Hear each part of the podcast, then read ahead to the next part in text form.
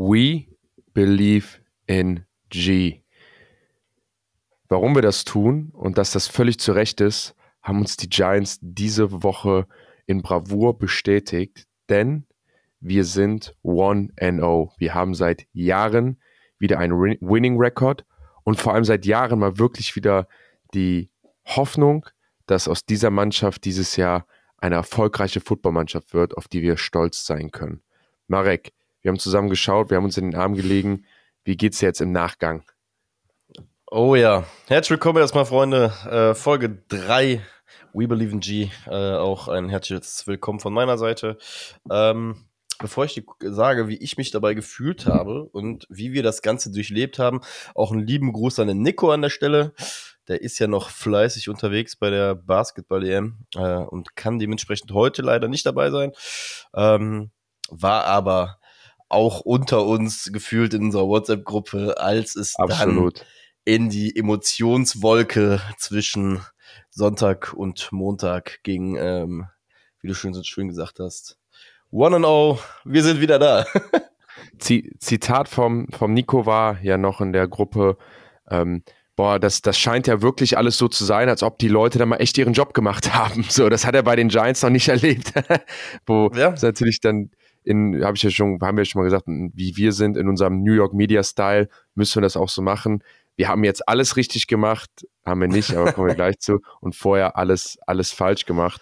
Ähm, aber ist schön. Wir haben, du und ich ja vor allem, ähm, lang darüber gesprochen, mal so einen Giants-Podcast zu machen, weil wir das ja sowieso viel machen und wir ja noch nie ein Projekt zusammen hatten. Und dann dieses Jahr die Entscheidung zu treffen, den Podcast zu machen, das Projekt anzugehen und dann direkt, ich sag mal, so belohnt zu werden mit einem Sieg, ähm, dass wir direkt in Folge 3, also mit der ersten Game Week Woche, super, super viel Geiles zu besprechen haben, was einfach mehr Spaß macht und was einfach ja Mut für die Zukunft gibt. Ähm, ich denke, ein, ein Segen des Football-Gottes, dass wir, also Eli Manning, ähm, dass, dass wir das hier an, angehen können. Richtig. Das geil. Mit, mit Eli hast du mich gerade bekommen, aber du hast ja vollkommen recht. Ähm, genau. Aber bevor wir ähm, in das Spiel oder in die Analyse und unsere fachliche natürlich On-Point-Analyse kommen äh, zum vergangenen Spiel. Ich glaube, ähm, das machen wir heute, glaube ich, in der Sendung ein bisschen gezielter als letzte Woche. Wolltest du noch vorstellen, wie einer unserer Zuhörer denn zu den Giants gekommen ist, weil wir natürlich auch eure Stories hier teilen möchten und ähm, einfach die Faszination Big Blue, ja, einfach weiß ich verkünden müssen. Wie seid ihr zu den Giants gekommen? Da hat der Jan gerade einen speziellen Fall. Ja, also wir, wir wollen ja die Community mal mitnehmen mit zwei Dingen. Also erstmal erklären, warum ist eigentlich jeder Giants-Fan geworden von denen, die hier zuhören. Da haben wir übrigens schon viele Nachrichten bekommen. Also es kommen auch noch in den kommenden Wochen mehr Leute. Also alle, die uns schreiben, ihr kommt alle dran. Ähm, Wenn es dann mal zu viele werden, werden wir auch mal zwei nehmen. Ähm, um das Ganze beenden mit einer Wette, ähm, um dann Mitglied im deutschen Giants-Fanclub zu werden, was ja echt eine coole Instanz ist. Ähm, dass wir da auch Werbung für die Jungs machen, die immer wieder Thema bleiben. Diese Woche hat es leider nicht geklappt. Daniel Jones hat keine vier Touchdowns mit äh, keinem Turnover gemacht, aber Marek, du bist ja dann am Ende der Folge mit einer Wette dran. Ich bin mal gespannt, was du dir überlegt hast, was deine Bedingung ist. Ähm, ja, aber zu der Story, wie jemand Giants-Fan geworden ist. Es war der Ike, der hat dem Nico geschrieben. Ähm, der hat dem Nico geschrieben und hatte gesagt, dass er über eine Freundin, die er in Südamerika kennengelernt hat, eine Amerikanerin aus New Jersey, ähm, die hat ihm dann mal vor einigen Jahren, schon über zehn Jahre her, einen Giants-Pulli zu Weihnachten geschenkt. Er wusste nicht, was das war. Ähm, dann gehen wir nach vorne. Es hat mit der Frau leider nicht geklappt. Und vor fünf Jahren hat er dann aber ein Giants-Spiel im Fernsehen geschaut und beim Durchseppen und hat sich gedacht, ach, die Giants, da habe ich auch einen Pulli von, gucke ich mal weiter. Ja, und am Ende äh, hat er gesagt, ist er jetzt ein Hardcore-Fan und voll dran geblieben. Ähm, also mit der, mit der falschen Liebe hat es nicht geklappt, aber mit der wahren Liebe der New York Giants, damit hat es geklappt. Also ähm, man kann sagen, die Story, warum der Ike Giants-Fan geworden ist, ist eine Liebesstory. Ähm, sehr schön zu hören. Vielen Dank fürs Einsenden. Und ich denke mal, die Woche war ein Grund, nochmal Giants-Fan zu werden, denn wir haben das auch, haben wir ein bisschen vergessen, aber das ist, glaube ich, viel nicht bewusst, den letztjährigen Number One Seed der AFC zu Hause im Opener geschlagen.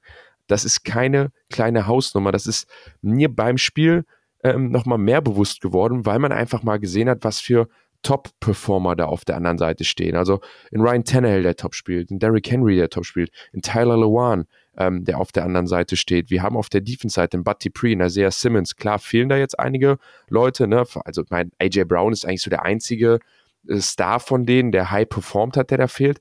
Aber trotzdem auch mit Mike Rabel, so einer der besten upcoming Coaches, vor allem Defense-minded Coach. Ähm, Defense-minded Coach gegen unsere eigentlich schlechte Offense ist dann so aufgefallen, Alter, das ist eine Hausnummer. Das ist, ne, ich habe dir ähm, relativ früh im Spiel gesagt, so, boah, du merkst, dass, dass die Mannschaft von den Tennessee Titans eine ist, die weiß, wie man gewinnt. Also sie sehen sehr solid aus und die wissen ganz genau, wie sie spielen wollen, ähm, um das umzusetzen. Ja. Und das war richtige, richtig crazy, dass wir die geschlagen haben. Ich bin gerade, also ich muss auch sagen, ich bin mit deiner Einschätzung und Einordnung jetzt auch deutlich zufriedener als, glaube ich, letzte Woche.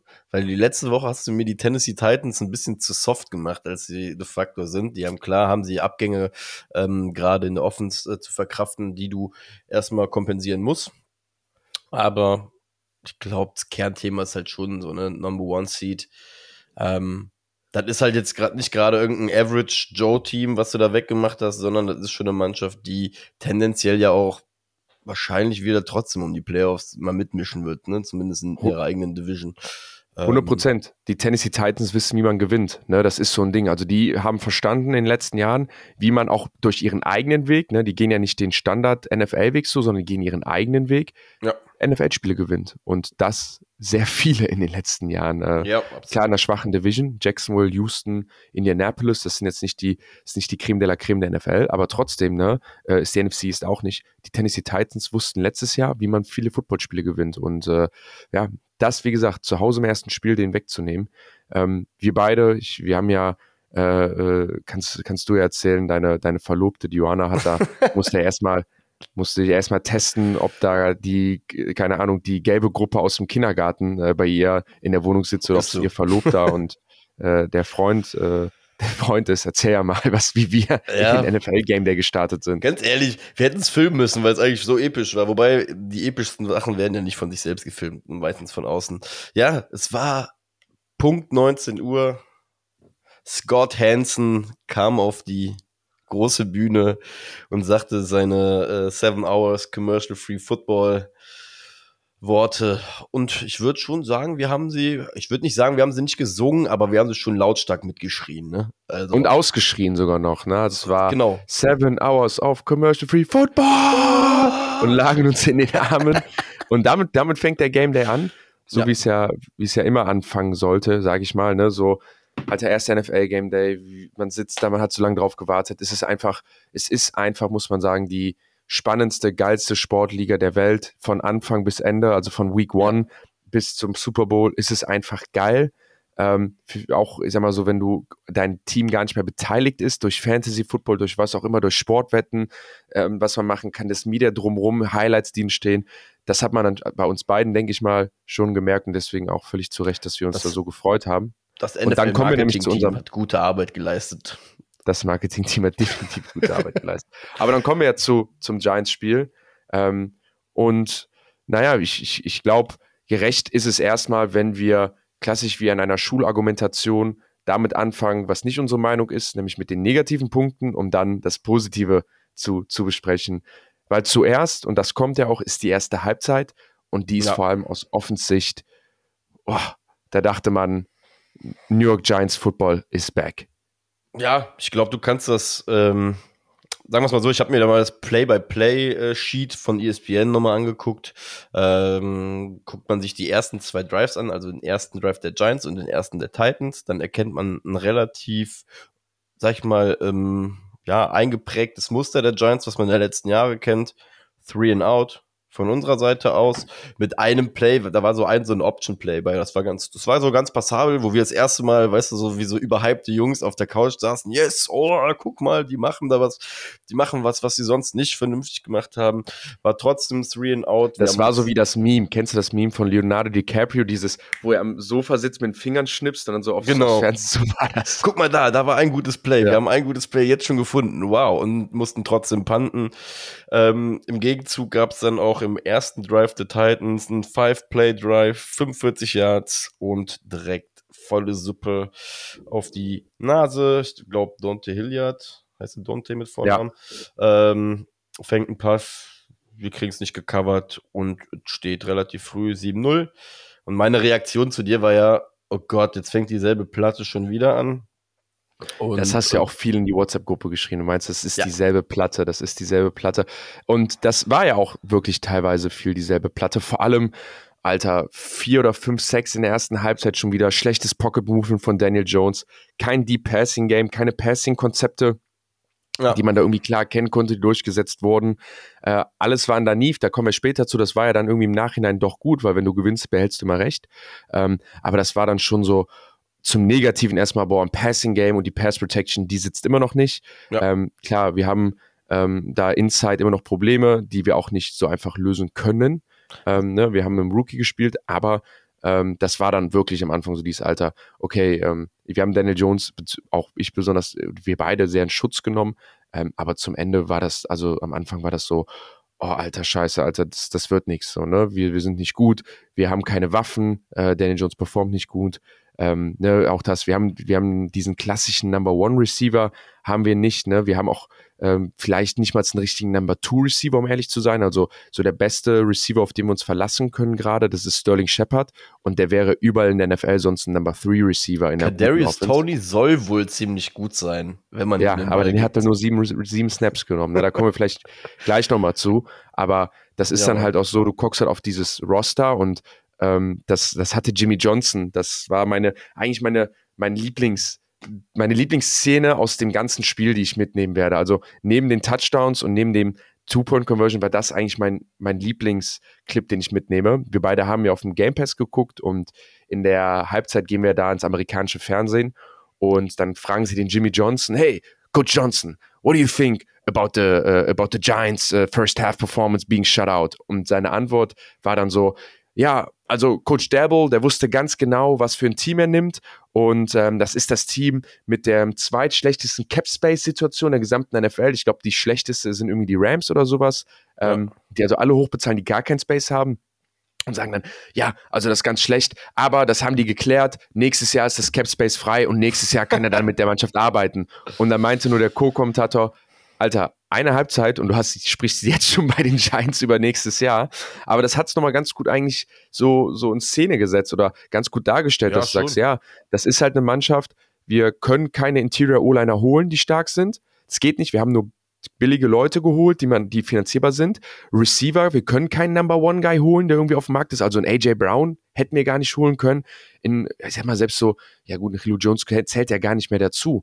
Ne? Ähm, aber, aber, wir haben gar nicht das Geld dazu, die zu holen. Das heißt, der einzige Weg, wie wir uns verstärken konnten dieses Jahr, war über billige Free Agents und die Draft. Und da haben wir uns richtigerweise dazu entschieden, die O-Line zu verstärken auf dem Tackle, den wir ganz dringend gebraucht haben. Ja, aber mhm. das hat man ganz klar auch nochmal gesehen die Stellen, wo wir letztes Jahr schwach waren, wo wir kein, weil wir kein Geld investieren können, sind wir dieses Jahr auch noch schwach. Wir haben keine starken Receiver. Wir haben keinen Number One Receiver, der wirklich hier uns da mit seinem Playmaking Ability, mit seinem One-on-One Ability aus dem Saft holt. Und in der Interior Line fehlt es uns auch noch an Qualität. Und deswegen war kein Deep Passing Game da und deswegen war auch die Pass Protection nicht da. Ja. Vor allem in der ersten Halbzeit.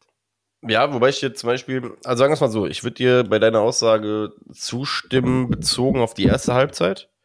Ähm, mit der Interior O-Line, sage ich dir ganz ehrlich, bin ich noch sehr gespannt, was passieren wird. Weil ich glaube, man hat sich schon verstärkt mit Glowinski zum Beispiel, indem man ihn aus äh, Indianapolis kam er geholt hat, aus einer O-Line, die ja eigentlich immer sehr, sehr, sehr funktional ist und gut ist. Ähm, dementsprechend zumindest schon mal ein Upgrade.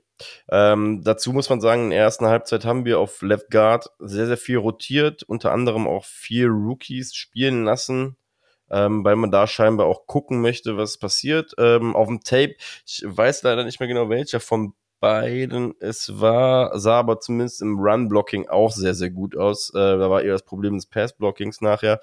Ähm, guck mal, das Ding ist, wir haben ja auf links und rechts Tackles zumindest mal richtige Stats jetzt stehen, muss man einfach mal sagen. Ich ver vermute, dass Evan Neal ähm, einfach ein Future Giant ist, ein, ein, richtiger Future Giant ist, genauso wie es Andrew Thomas halt auch ist. Ähm, dementsprechend haben wir schon mal da, glaube ich, für die Saison eine sehr, sehr gute Basis. um uns nach innen hin noch verbessern zu können. Ne? Guck mal, wir haben, mit, äh, wir haben einen erfahrenen Center, wir haben einen erfahrenen ähm, Right Guard. Dementsprechend lass die Jungs mal kommunizieren. Ich glaube, tendenziell das wird noch besser. Am Sonntag war es aber schon so, aufgrund der gescholtenen Giants-Seele, die wir haben, neigen wir natürlich sehr, sehr schnell zur Overreaction und sagen direkt, Alter, scheiße, was geht jetzt schon wieder ab? Weil wir ja. aber auch, wie du auch gesagt, auch gesagt hast, in den ersten Minuten des Spiels da saßen und uns Daniel Jones angeguckt haben und auch gedacht haben, fuck, der hat schon wieder Schiss überhaupt in der Pocket irgendwas zu machen weil er nur noch von links und rechts im Augenwinkel was angeflogen sieht und du merkst, dass er diese innere Ruhe in den letzten drei Jahren gar nicht entwickeln konnte, die einfach viele andere ja. Quarterbacks haben. Dementsprechend, glaube ich, war die erste Halbzeit, ich habe hier auch eine Überschrift hingemacht, New York Giants Team 2021. Es hat sich halt einfach angefühlt, als ob sich nichts verändert hätte. Halt ja, das stimmt, aber das stimmt nicht. Das, da, da würde ich widersprechen, weil wir kommen ja gleich zu den positiven Punkten. Ähm, was es aber war, in den negativen Punkten war es halt genau das, wo wir sonst auch negativ waren. Ähm, und ich, ich, ich finde, was es halt so nochmal deutlich gemacht hat, wo die Giants halt vor allem im Passing Game und im QB Play, das Problem war, war halt, es war nicht zwingend. Also es war nichts Zwingendes dabei, wo du mal merkst, oh, okay, das, das starkes Play, den guten Szene gesetzt, tiefer Ball, ah, gutes Konzept und sowas. Aber wie gesagt, aus den vorgenannten Punkten, es ist halt einfach schwierig, ne, wenn du da nicht gut aufgestellt bist, auch mit den Receivern und sowas. Ne? Ich meine, welcher unserer Receiver ist denn hier wirklich ein Deep Threat oder ein One-on-One-Threat da außen? Das ist ja keiner. Und, und dann macht es das natürlich auch, auch einfach super, super schwierig. Aber das ist ja das dann nachher, ein gutes NFL-Team, ein guter Coach, ein gutes Team findet einen Weg zu gewinnen. Find a way to win. Das ist so ja. das, was ich mir aufgeschrieben habe, was die letzten Jahre nicht da war. Giants haben nie einen Weg gefunden zu gewinnen, aber immer viele zu verlieren. immer interessante Wege zu verlieren. Ja. Wenn wir uns letztes Jahr nochmal an das Ding gegen Washington. Ja, aber so wie der letzte gegen Washington, ähm, da die eigentlich besiegt haben und wir dann ins, ins Offside jumpen und sowas, ne, was jetzt keins war, damals noch rückblickend, aber trotzdem kassierst die Flagge so ein unnötiges Ding, ja. ähm, ist halt jetzt, du findest halt einen Weg zu gewinnen. Ähm, auch noch der letzte negative Punkt, den, den ich nennen möchte, bevor wir dann ins heilige Land gehen des, des Gewinns und die zweite Halbzeit und das besprechen, was wir eigentlich besprechen wollen, ist auch nochmal da, wir konnten uns nicht verstärken in der Defense. Wir haben ja sogar Martinez abgegeben. Ähm, und ein One-on-One-Matchup auf der D-Line gegen die O-Line gewinnt auch dieses Jahr keiner von uns, außer äh, Thibodeau. Ähm, Thibodeau war verletzt, und das hat man dann ich auch ja, und ja, genau. Gut, der war natürlich auch verletzt, aber von den Jungs, die da standen, also auch nochmal das Tape geguckt, da gewinnt keiner in One-on-One beim Pass Rush. Da bringt keiner Pressure. Ryan Tannehill hatte unglaublich viel Zeit, die gesamte Zeit, wenn er, wenn wir nicht geblitzt haben und so. Und das ist wieder genau dasselbe, wie wir die letzten drei Jahre gesehen haben. Da gibt es ja keine starken Pass Rusher. Wir, wir haben keinen, wir haben keinen guten Pass Rush. Da sind Leonard Williams in viel Interior gespielt, ne, hat dann auch viele Double Teams oder viel auch eingeslantet, ne, um auch O-Liner auf sich zu binden. Aber das merkst du halt auch, ne, das ist halt ja. dann da nicht vorhanden. Ähm, und dann kommen wir aber zu dem Positiven, da fange ich gerne mit der Defense an. Alter, haben die gehasselt. Das war ein Effort der gesamten Defense. Leck mich am Arsch. Da gab es eine Szene, die ist mir im Kopf geblieben. Ich weiß nicht, welche Situation es war. Es war, glaube ich, irgendwo in der Red Zone. Und ich, ich glaube, Derrick Henry bricht nach außen raus und, und, und wir, wir bringen ihn auch nach außen. Also gewollt kommt er nach außen. Und der erste Giant ist am Tackle und wir haben, ich glaube, ich habe gezählt, es waren vier an Derrick Henry dran und zwei Leute, die hätten reinspringen können, wenn er noch ein Hauch fetzen Körper von Derrick Henry übrig geblieben wäre. Alter, war das ein Team-Effort der Defense. Die Hälfte ja. der Leute kennst du da gar nicht von. Ne? Also weil das alles neue Jungs sind und diese Jungen aufgepickt haben. Aber das war ein unglaublicher Team-Effort der Giants Defense das gesamte Spiel über, wie die gehasselt ja. haben. Die hatten Bock, das hast du auch gesehen. Ähm, ich glaube, dass das Play, was auch viele Leute auch gesehen haben, war ja, ähm, als Derrick Henry einmal komplett fliegen gegangen ist, weil Tay Crowder ihm so einen Tackle von der Seite gegeben hat. Also ich weiß nicht, ob das jemals vorgekommen ist, dass äh, Derrick Henry so fliegen gegangen ist. Ähm, du hast generell gesehen, genau das, was du sagst. Ne? Die Jungs haben kernig gespielt, die hatten Bock. Ähm, ich habe bei Ballys Breakdowns nachher auch ähm, den von dir ja im Spiel erstmal kritisierten Jihad Ward ähm, mir nochmal genauer angeguckt. Ey, aber auch der Bruder, der hat die Edge gesettet, der hat halt geguckt, ne, wenn Henry reingehen sollte, innen bleiben sollte, der hat schön da die Ecke gehalten. Ähm, die Jungs haben ihre Sachen gemacht. Tay Crowder, sehr, sehr interessant auch äh, zu sehen bei diesen Bally Breakdowns, ist ähm, scheinbar, warum er auch den Spot bekommt und vielleicht Martinez deswegen überflüssig geworden ist, zum Beispiel.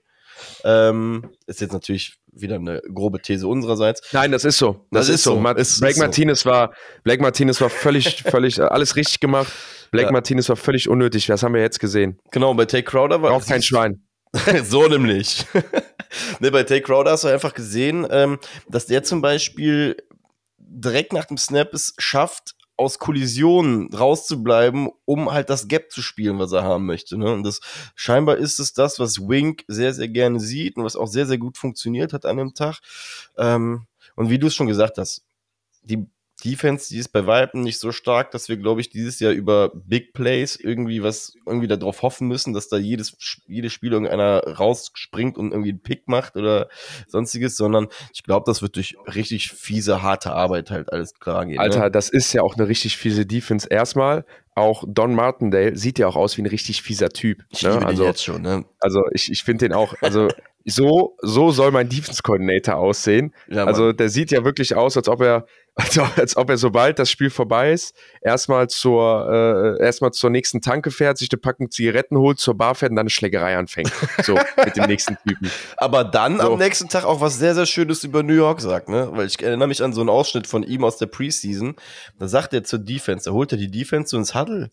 Und dann sagt er, äh, du kannst scheinbar, glaube ich, aus East Rutherford von dem, einem Trainingsplatz äh, zumindest Richtung Skyline von New York gucken. Ähm, und er sagt ja nur, hier, guckt da mal da hinten hin, guckt da hinten hin. Ihr spielt für die größte oder geilste Stadt äh, der Welt, glaube ich, sagt er sogar. Und boah, da, da hatte der mich. Da hatte der mich und da wusste ich. Nicht, nicht. Also komplett Köln ist die schönste Stadt. Ja, natürlich, weiß doch, aber weiß doch. Ja, ja, für die Jungs, ja, ja. Für die er Jungs. Weiß, äh, äh, ein guter Coach weiß, ja noch nie in Köln. Ja, weißt du nicht, ja. Ja, gut, dann wird er seine Meinung ändern. Ne? Sag Jungs, ihr spielt für die second schönste Stadt der Welt. Ja. Nee, aber, aber wie gesagt, das merkst du einfach, das hat er auch gesagt, er meinte, zwei Sachen in unserer meiner Defense. Ich werde Druck bringen, also ich werde blitzen und jeder läuft hier und jeder hasselt hier. Und Hassel, das ist ja, das ist eine Qualität, deswegen, also das sage ich immer wieder, ich finde es immer schade, dass ich selber keine Defense gespielt habe, weil auf der Quarterback-Position, da kannst du nichts mit Hassel und Einsatz dir holen. Auf der Defense-Position kannst du dir sehr, sehr viel holen, wenn du einfach hasselst. Und wenn du sechs Leute hast, die hasseln, dann wird die gesamte ein oder elf, die hasseln, dann wird einfach die gesamte Defense besser. Also diese ja. Qualität des Gasgebens einfach hinterherlaufen. Und das macht jeder. Dann hast du einfach eine Gesamtqualität der Defense, die steigt. Wenn das nur sechs machen, dann ist das eine Qualität, die dir fehlt. So, ne? Also, das heißt, wir können mit viel Einsatz in der Defense andere Sachen wettmachen, die wir nicht haben. Und das haben wir dann auch gesehen. Also, Tennessee viele Drops und sowas gehabt, ne? auch die dann, also wo Receiver droppen oder wo Ryan Tannehill dann auch mal nicht den besten Spot wirft, auf Receiver, die offen sind. Aber ich glaube, genau das erzwingst du halt mit der Defense, die halt Druck bringt und die 100% Gas gibt die ganze Zeit, weil es einfach unangenehm ist und sowas, weil du einfach weißt, okay, die kommen gleich, der nächste ist schon da. Und da, wie gesagt, ne, also auch die Goal-Line-Stands, die wir dann hatten, ne, die wir, die dann echt auch wichtig waren, ähm, von, von, von, den, von der Defense, ähm, aber vor allem der, der Einsatz, den wir da gesehen haben. Was aber natürlich fehlt, und das müssen wir einfach so sehen, ähm, ist, wir haben kein Sack, Sack gehabt. Wir haben nicht so viel geblitzt, im letzten Drive dann sehr viel. Also ganz anders als der Style von Martindale. Ich aber Angst, muss ich sagen. Dadurch, dass wir das vorher nicht so viel gemacht haben und in der Situation sehr, sehr viel, hatte ich ehrlich gesagt ein bisschen Angst davor, aber. Ja, das Problem, was ich nur hatte, war, klar, wir spielen jetzt auch gegen den echten Veteran-Quarterback. Ne? Also Ryan Tannehill, das muss man einfach mal sagen. Ähm, ich will nicht sagen, der spielt auf dem Elite-Level, aber da kann man schon argen, dass er, so wie er performt, teilweise ein Top-10-Quarterback ist. Der weiß schon, was da auf ihn zukommt. Ne? Und der weiß, wie er eine Defense liest. Und der war dann schon sehr abgewichst in seinen Handlungen. Ja. Ähm, und wir sind halt mit den Blitzen nicht home gekommen. Also kein Sack, ne? also kein einziger Sack. Ist ja nicht sogar ähm, einmal, jetzt doch sogar einmal so lustig noch vor einem von unseren Edge so weggelaufen und hat nachher ja, genau, zum First Down, First Down gemacht. Ne? Deswegen ähm, gebe ich So, das war auch das einzige Mal, wo ich das Gefühl hatte, oh, wir haben ihn, wir sacken ihn gleich. Ähm, deswegen, also das muss ich verbessern, aber auch da Pass Rush ist auch meistens Individual Effort. Ne? Also die, deswegen sind auch die Pass Rusher meistens die bestbezahlten Defense-Spieler, weil den bekommst du halt nicht. Das sind halt, das sind halt diese One-on-One-Matchups. Ne? Genau deswegen sind ja auch dann wieder in der Offense Tackles so wichtig, weil Tackles kannst du außen nicht unterstützen meistens. Klar kannst du da jemanden haben, der chippt oder so, aber dann nimmst du wieder einen Receiver, die außen spielt oder einen Running Back. Und dann haben wir da auch wieder gesehen, wir haben mit Andrew Thomas einen Tackle, der auf absolutem Top-Niveau spielt. Ich glaube, war Top 3 Tackle.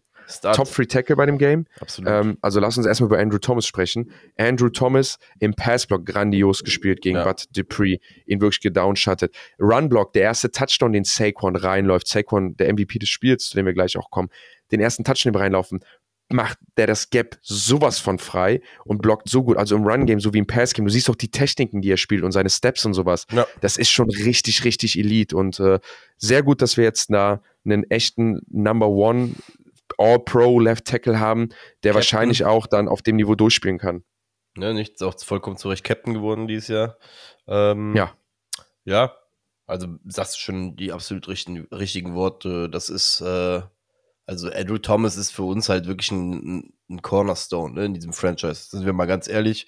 Ich glaube, mit Evan Neal haben wir zumindest, weil ich finde es immer sehr schwierig, in Week One direkt immer, oh yeah, da haben wir ihn, ne? Daniel Jones-Syndrom, erstes Spiel, was wir letzte Woche ja auch schon angesprochen haben. Aber der Junge halt auch auf der anderen Seite sieht so verflucht gut aus.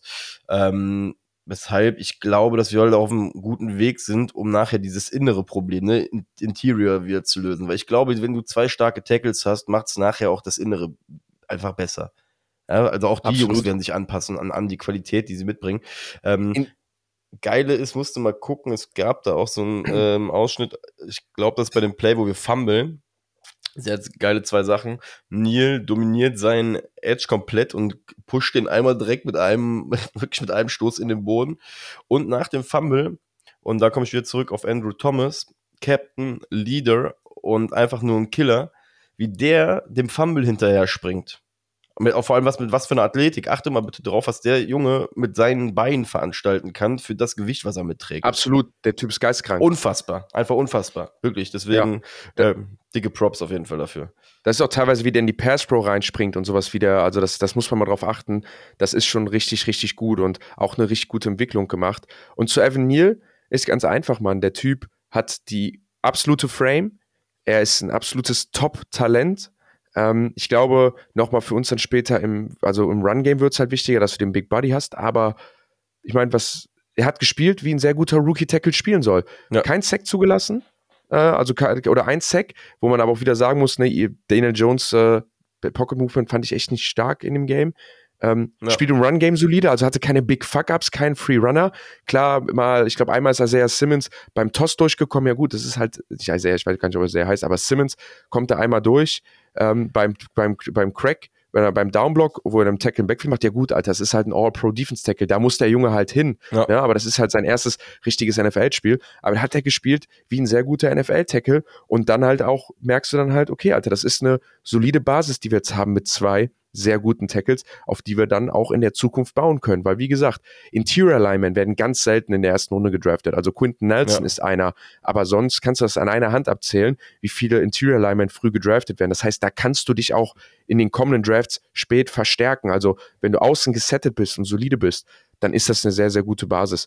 Und Interior Line, wir reden ja ganz ein bisschen schlecht über die, aber Run Blocking, und Eben. dazu kommen wir jetzt, und das war für mich das, wo wir beide in der ersten Halbzeit geguckt haben und verblüfft waren. Die Giants hatten in der Offense eine Spielidee, die sie umgesetzt haben. Und das Running Game war da ganz, ganz vorne. Wir hatten das gesamte Spiel ein funktionierendes, variables Running Game, angeführt von der O-Line, die super blockt und die Gaps freigeschäffelt hat, aber dann einem Saquon Barkley, der für mich das beste Spiel in seiner Giants-Karriere gemacht hat. Ich widerspreche dir dazu jetzt gleich, weil ich die Statistiken gecrunched habe. Es war nicht sein. Also, sagen wir es mal so. Geht aber nicht um Ich wollte Statistiken. gerade sagen, das wäre jetzt, die Frage. Siehst du statistisch oder siehst du es so gefühlt, dass du es vom Gefühl her, dass Nein. es so das Beste war? Oder vom Impact? Nein, ich, also ich finde einfach so, klar, es gibt so Spiele, da fängt der, hat der Saquon auch mal seine 10 Bälle gefangen und geht für 100 Yards Receiving. Ja, okay. Das sind halt so, so Breakout-Games, wo du sagst, da hat auch die Defense einfach Scheiße gebaut in der Art. Also wenn du für Saquon nicht gameplanst und so. Oder auch die Games, wo der Saquon dann äh, rausbricht und aus der Tacklebox rausgeht, einen Cutback macht und dann drei Leute missmacht. Ja, das ein Individual Effort. Warum es für mich das beste Game von Saquon war, weil Saquon das gemacht hat, was jeder andere Running Back machen müsste in der Situation. Er macht seine Reads, er hittet das Gap, er nimmt die harten Yards und wenn es dann ging, hat er mehr draus gemacht. Also der, er hat mit dem Team zusammen in diesem Team-Effort einfach perfekt performt. Und das macht es halt für mich aus, diese perfekte Leistung, dass du sagst, es geht nicht nur um ihn, sondern es geht darum, dass er das gemacht hat, was ihm vorgesagt wurde. Er kann es jetzt auch machen und beweist halt, dass er in der Lage ist, dann seine individuelle Klasse immer noch einzubringen. Und deswegen war es für mich das beste Game, weil alle die ersten Runs waren alle hart ins Gap, Kopf runter, zwei, drei Yards oftmals mehr geholt. Und dann, wenn er die Lane mehr hatte, dann geht er aber für 20, 30, 40 Yards, ne? Ja. Und dann halt dieses Definitiv. Ding, auch die ganzen Checkdowns und so, ne? Das waren halt auch so Dinge, wo du sagst, ey, High Volume hat viele bekommen, aber hat jeden gefangen und dann immer seine 5, 6 Yards draus gemacht. Und das ist für mich einfach so soll ein Running Back spielen und so muss ein Running Back spielen. Mit dem Team zusammen und dann er perfekt performen. Ja, vor allem musst du ja auch dazu sagen, ähm, das, wovor wir ja immer so Angst hatten, ist ja immer dieses Jumpen, Warten, Jumpen, nach außen, außen cutten. Genau. Ne? Und du siehst ja auch, dass sobald er dieses Spiel, was du erforderst oder was du ja auch die ganze Zeit zurecht gefordert hast, in diese Gaps reingehst und noch richtig drückst und den Leuten nochmal wehtust mit ein, zwei mehr Yards, indem du halt einfach wirklich mit der Schulter da reinläufst, dann kriegst du auch automatisch irgendwann diese zwei, drei Plays, die er auch hatte, die dann über die Outside gehen. Weil die Leute auf einmal sich denken ja. von wegen, oh fuck, der kann ja doch durch die Mitte rennen. Ja, und deswegen kriegst du dann auf einmal auch deinen äh, dein Platz auf der Seite. Hat auch zwei, dreimal echt geil geklappt. Ähm, einmal hat ihn, glaube ich, das, ich weiß nicht, ob das jetzt da Turf lag oder so, bei dem einen Run hatte ich das Gefühl, dass der Rasen ihn zweimal ja. mit verschlucken wollte, aber äh, drauf also, geschissen, weil ähm, es einfach nur schön ist, ihn ja auch vor allem, das muss man auch mal vom Gefühl her auch mal festhalten. Es ist ja auch einfach schön, Saquon Barkley glücklich zu sehen glücklich, motiviert, ja, diesen Spirit, weil der ist ja auch, man muss ja auch sagen, sehr, sehr großer Kobe-Fan ähm, und ähm, spricht ja oft von dieser Mamba-Mentality und so. Ähm, es ist einfach schön, dass der Junge auch jetzt nach diesen ätzenden zwei, drei Jahren direkt diesen Kanonenstart hatte, die Confidence aufbauen kann und damit halt ja auch wirklich mit einem richtig geilen Erlebnis äh, aus Spiel 1 in die Wochen 2, 3 und 4 zu gehen, ne? Weil Confidence baut sich übers Jahr auf. Und äh, wenn du es schon mal so, so startest, wie, und wie du es gesagt hast, gegen die Number One Seed der AFC. Ne, wir haben jetzt gerade nicht gegen die New York Jets gespielt oder so. Dementsprechend äh, ist es doch einfach nur schön, auch für ihn persönlich, äh, dass das Ganze so gelaufen ist. Und ja. Ich verstehe auf jeden Fall deinen Ansatz von, von, von war das beste Spiel seiner Karriere oder vielleicht the meaningfulst meaningful Definitiv. So. Also, wie gesagt, es ist so dieses, die, die Mankos, die man halt vorher hatte. Also, jeder weiß jetzt, dass der eine Big Playability hat, die ja, wo er alleine aus, aus Scheiße Gold macht. Ja. Aber was man ja selten hatte, weil er auch nicht das Team hatte, war so dieses, was ist denn eigentlich, wenn die Gaps da sind und sowas, wie performt er denn dann? Kann er consistent dann das Gap hitten oder ist er einfach einer, der flashy ist und das Play sucht? Und das hat er einfach gezeigt. Aber auch durch das variable Play-Calling dann im Running Game. Ne? Ja. Wir haben viele verschiedene Run-Plays gesehen. Es waren viele Gap-Schemes, also wo O-Liner rumpullen. Ne? Also Zone-Schemes, das könnt ihr euch merken, ist, wenn sich die gesamte O-Line in eine Richtung bewegt. Gap-Schemes sind dann oft, wo zum Beispiel O-Liner dann pullen und hinter die Line kommen. Das haben wir viel mehr gesehen. Also wir haben viel mehr äh, Gap-Schemes gesehen als Zone-Schemes, aber auch Zone-Schemes einige Male. Ähm, und da einfach zu sehen, okay, wir sind variabel in dem Run-Game, wir haben eine Idee beim Run-Game, wir bauen darauf auch aus. Wir hatten auch den einen oder anderen PA-Passing-Play, leider nicht geklappt, aber man sieht, dass da, wie gesagt, diese Spielidee da ist vom Run-Game und wir können sie umsetzen. Und ich denke auch, das werden wir das ganze Jahr umsetzen können ja, in einer Variabilität. Und das war schon wirklich richtig, richtig gut. Dazu aber auch, und das habe ich dir auch dann schon beim Spiel gesagt, war, mir haben die, ich glaube, es waren sechs Carries von Matt Breeder mhm. auch alle richtig gut gefallen, weil es war genau das, wie du auch deinen Second Running Back haben willst. 4,8 Average. 4,8 Average, krieg den Ball, nimm deinen Kopf runter und lauf mal die Leute müde und hol dir auch die harten Yards. Genau das, dass du sagst, ey, egal ob Saquon drin ist oder Breeder, du weißt, dass du einen Running Back drin hast, der dir halt diese harten Yards holen wird. Und das ist ja auch das, wie wir Football spielen wollen, glaube ich, dieses, wir wollen die harten Yards holen. Wir wollen nicht irgendwie splashy, bla bla, das ist ein Running Offense. So, du willst dir die harten Yards holen. Und der zweite Running Back, Matt Breeder, ist dann halt auch perfekt dafür gewesen, hat es auch perfekt umgesetzt. Dann auch immer, wenn Saquon draußen war, sich diese harten Yards zu holen. Also diese gesamte Spielidee, das auch wie es geblockt wurde von der O-Line, ja. auch von unseren Tackles, wie gesagt, Andrew Thomas da auch ganz vorne. Ähm, das, das war schon richtig, richtig gut und, und muss man einfach sagen, da Saquon vorne an ähm, als, als flashy Back und dann können wir direkt in die zweite Halbzeit gehen ähm, du und ich, da, da wir, sind ausgrast wie kleine Kinder hochgesprungen, uns in den Arm genommen. Ich glaube, ich habe dir mehrfach in den Bauch gehauen, weil ich, weil ich mich nicht anders, anders beherrschen konnte. Aber halt auch dieses Play, äh, wo er den Toss bekommt und er hat eine Lane, er hat eine Lane und bam, ist eigentlich schon weg. Und, und das muss man schon sagen, ne, dazu sehen, okay, das war ein Play, was perfekt geblockt wurde von allen und wir machen fast das Maximum draus. Und ja, das, da war für mich so dieses Ding, also ich glaube, du hast es dann gesagt, du meinst dann so, alter, Saquon is back. Und, und das war es dann auch irgendwie. ja, ja, das war halt so ein Ding, vor allem, ich weiß noch, als sie die Wiederholung gezeigt haben, da haben ja selbst die Amis gesagt, look in, uh, look in his eyes. Und sonst hast du gesehen, ey, hast du gesehen, pam, Junge, die sind so aufgegangen, als er gesehen hat, fuck, ich habe das Gap jetzt gerade sowas von getroffen, jetzt geht's ab. Ähm, ja, es ist einfach schön, das zu sehen. Wie gesagt, es ist einfach schön, das zu sehen, weil du musst ja auch überlegen, wir alle wussten ja auch schon, dass Saquon ballen kann. Ja, wir haben es ja auch alle schon gesehen. Es ja. ist ja bei ihm nicht so, dass der seit drei Jahren bei uns auf dem Roster ist und wir alle drauf warten, oh, wann kommt denn endlich der Junge aus Penn State raus? Ne, so, und ja. deswegen ist einfach, wie gesagt, nur, ich kann es nur wiederholen, einfach nur schön zu sehen, dass der ähm, ja das Team einfach auch so gecarried hat. Muss man ja auch einfach es sagen. Waren, er hat das Team gecarried, aber es war ein, für mich ein kompletter Team-Effort, vor allem, wie gesagt, von der Box ähm, weil er hat jetzt ja auch nicht seine 30 Runs bekommen. Ich, ich glaube, am Ende waren es ja nur irgendwie 15 Runs oder 16 18, Runs, die er 18 hatte. für 164, 9,1 Average. so, also wir sind dafür über 6 Yards, 7 Yards Average gelaufen. Also das ist dann schon, wo du sagst, ja, es ist nicht nur er. Nee. Auch wie gesagt, wie er im Passing Game eingebracht wurde.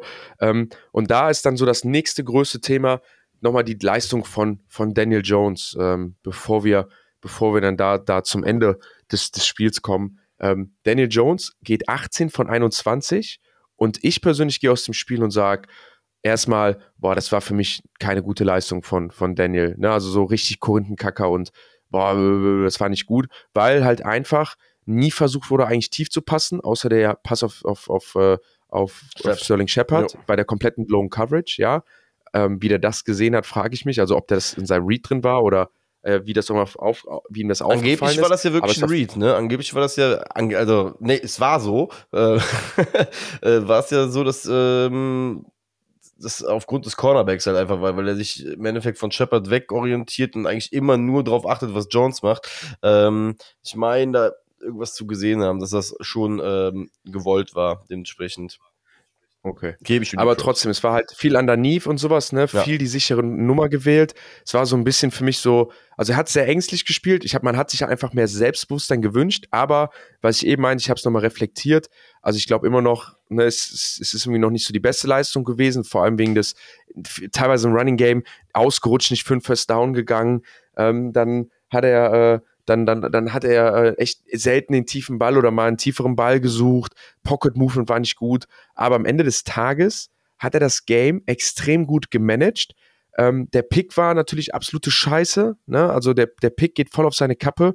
Das geht auf jeden Fall nicht und ist einfach voll unnötig. Aber sonst hat Daniel Jones das Game sehr, sehr gut gemanagt. Der eine äh, Incomplete ist sogar noch ein Drop vom Richie Rich ähm, der auch ein sehr gutes Spieler gemacht hat. Also wir arbeiten da gerade auf dem absoluten Minimum auch. Also Richie Rich muss dann dafür Wandell Robinson reinkommen, also eine schlechte Situation für Daniel. Und Daniel gewinnt dann damit auch sein seit langem mal wieder ein Fourth Quarter Comeback mit den Giants, wo er dann auch am Ende den Touchdown Pass wirft. Und Drittes das muss man schon sagen. Also 18 für 21, ein Touchdown, eine Interception, Fourth Down, ein Critical First Down reingelaufen. Ähm, das, das muss man schon sagen, Alter.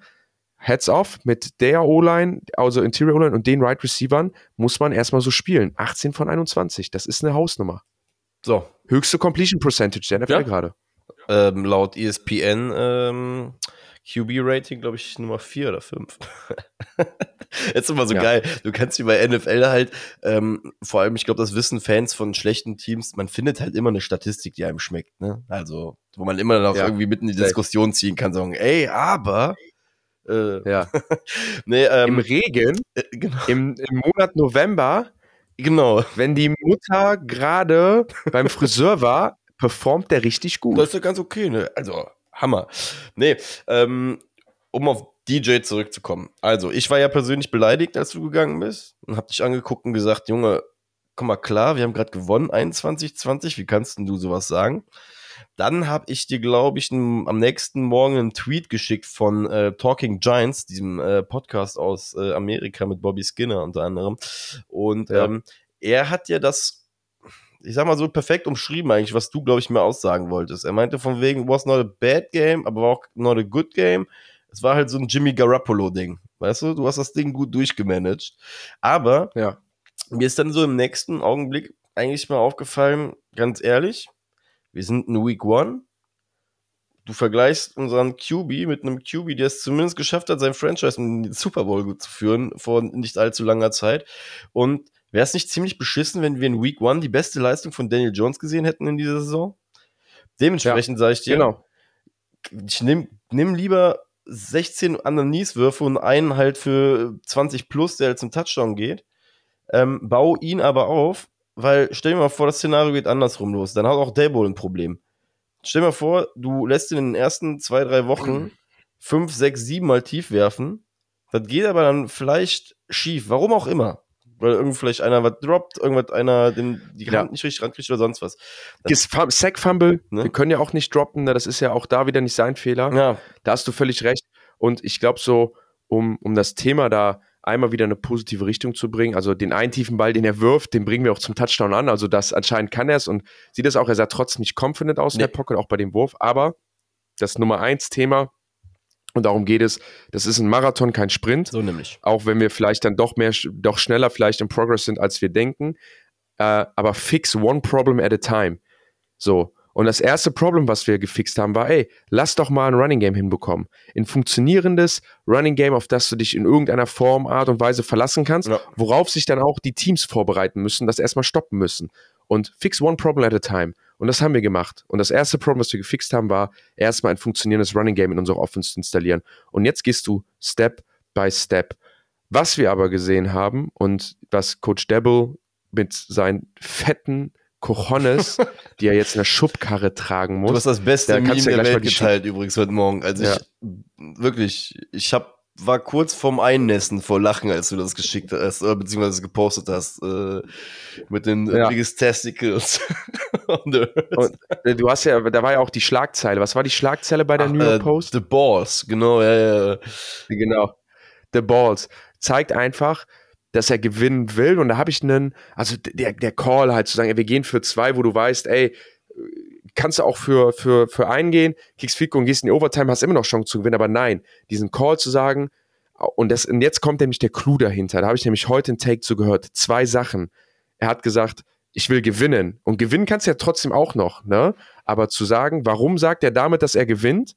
Weil er sagt, meine Defense stoppt die sowieso und auch diese Trust in die Defense reingibt und dann sagt, wenn ich hier zwei Punkte mache, dann ist das Spiel gewonnen, weil dann haben wir einen Punkt mehr als die und die machen keinen mehr. Die Defense macht das und er hat sich ja auch zur Defense umgedreht, nicht mal zu den, äh, nicht mal zu der Offense, sondern zur Defense umgedreht, meinte, hey, äh, wir haben gescored, I'm gonna go for two, are you guys good with that? Und da meinten natürlich alle Defense-Spieler, yes.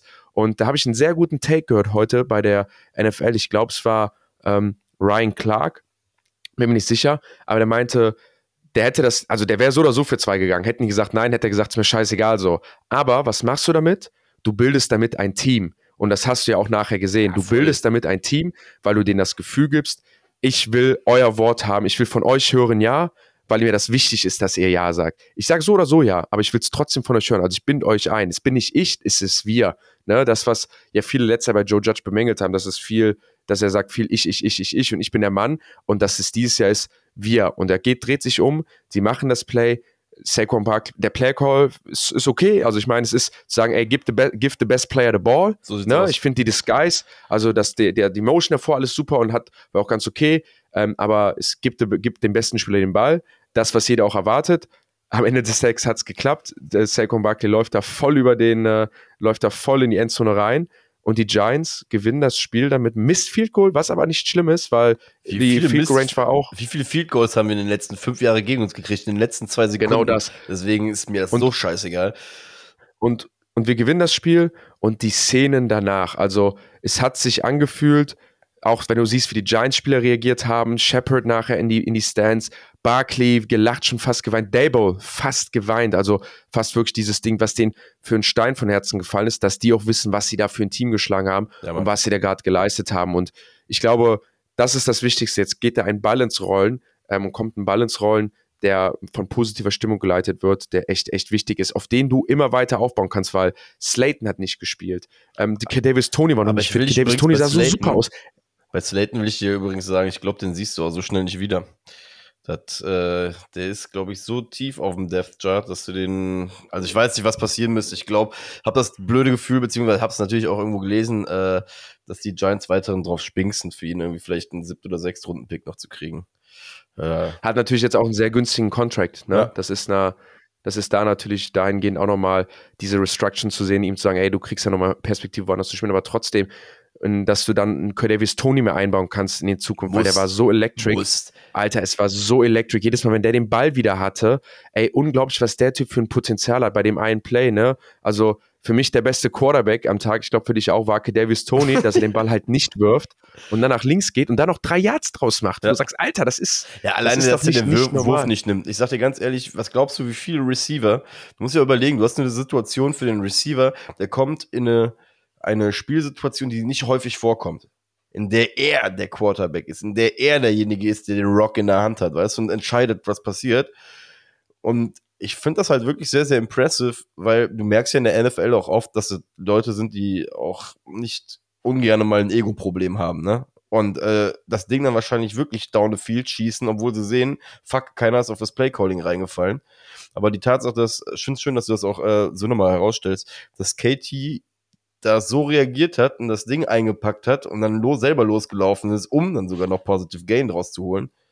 Ähm, wundervoll. Deswegen ähm, da die Props. Deswegen, also ich freue mich da auch nochmal, dieses, der nächste, der da revived werden muss, ist Davis Tony. Ja. Und dann kannst du nächstes Jahr, ich wir, la- lass doch jetzt schon mal auf nächstes Jahr spinksen, einen Number One Right Receiver dir draften, einen von den zehn, die es dann wieder gibt, ne, äh, von, von den Herren aus, ich, egal wo die herkommen, Ohio State, Marvin Harrison äh, Jr. zum Beispiel, spinkt sich immer viel drauf ähm, von Ohio State, der da top performt, ähm, wäre dann einer, den du dir holen kannst und dann hast du wirklich deinen Number Two, Number One Right Receiver und deinen Number Three Right Receiver mit dem Quarterback in dem Running Game. Das wäre jetzt schon mal, wenn du den hinbekommst, den Tony. Ähm, zum Glück gibt es ja auch zurzeit wenig Media Coverage drüber, ähm, aber das, das wäre ja super. Ja. Ja, wie gesagt, ich, denk, Hinblick- ich denke mal, das werden wir in den kommenden Wochen auch noch mehr sehen von ihm.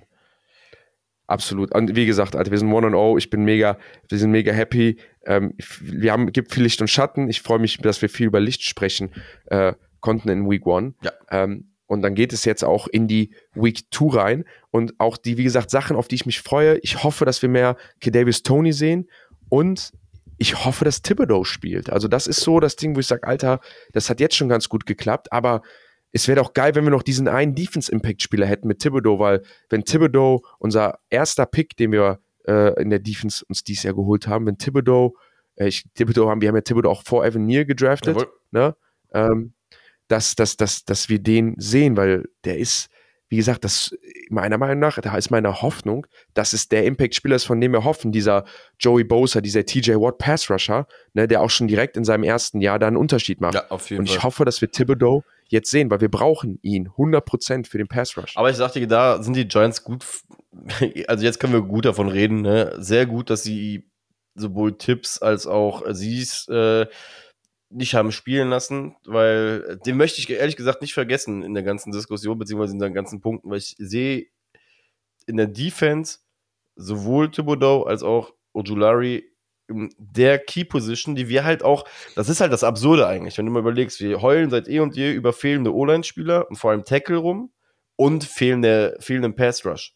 Und du hast jetzt auf Ja. einmal bekommst du eine Situation, wo du zwei blutjunge Tackle hast und zwei blutjunge Pass Rusher hast, die halt fit sein müssen, okay, auf der Defensive Side. Aber deswegen, auch da ist meine Hoffnung, vor allem jetzt auch in den kommenden Wochen. Ich hoffe, gegen die Panthers reicht, reicht schon. Beide waren doubtful für Sonntag. Da hat, also für den vergangenen Sonntag, man hat da gesehen, dass es wahrscheinlich nicht reicht, schon Richtung Samstag.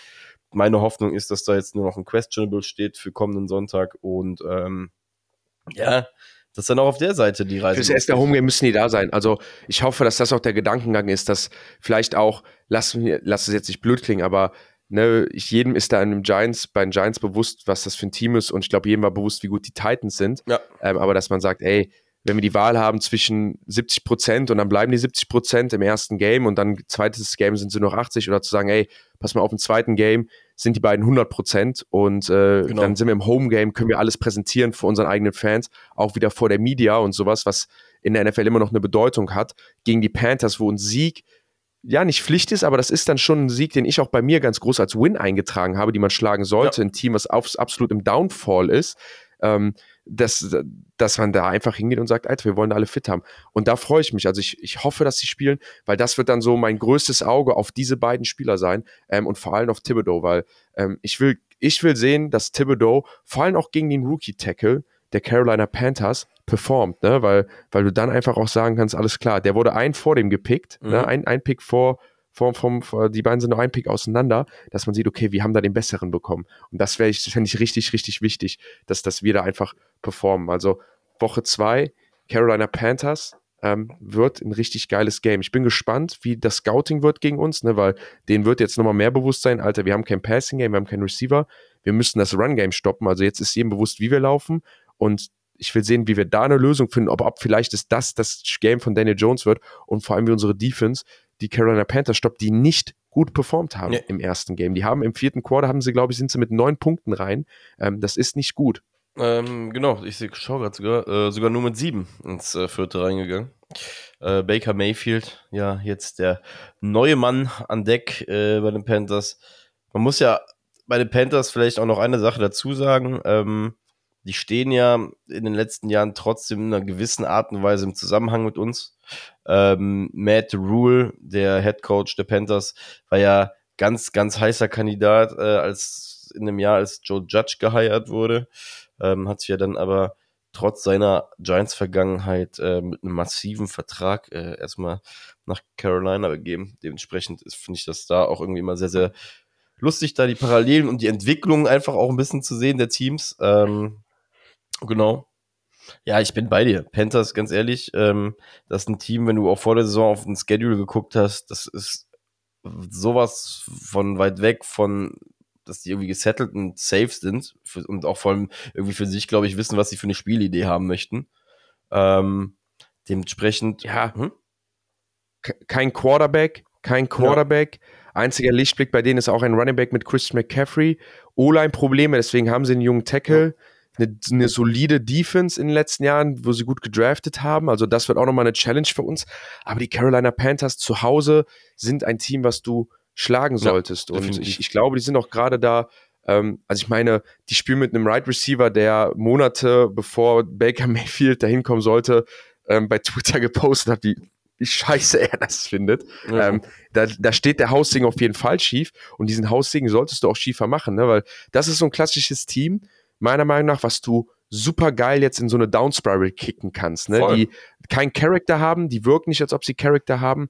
Ähm, auch da wieder New York Star Media. Die Carolina Panthers haben keinen Charakter. Das ist eine Mannschaft, die bekommst du schnell unter. Die Mentalität. Die bekommst du mit deiner Mentalität geschlagen. Richtig. Und die Giants-Mentalität, die wir jetzt haben und diesen Team Spirit und dieses Wollen, wird die einfach stoppen. Ja. Und das nochmal vor eigenem, vor einem Heim, ey, Alter, im MetLife Stadium, ausverkauft, 13 Uhr in der, in der Sonne New Yorks, ja äh, erstes Heimspiel.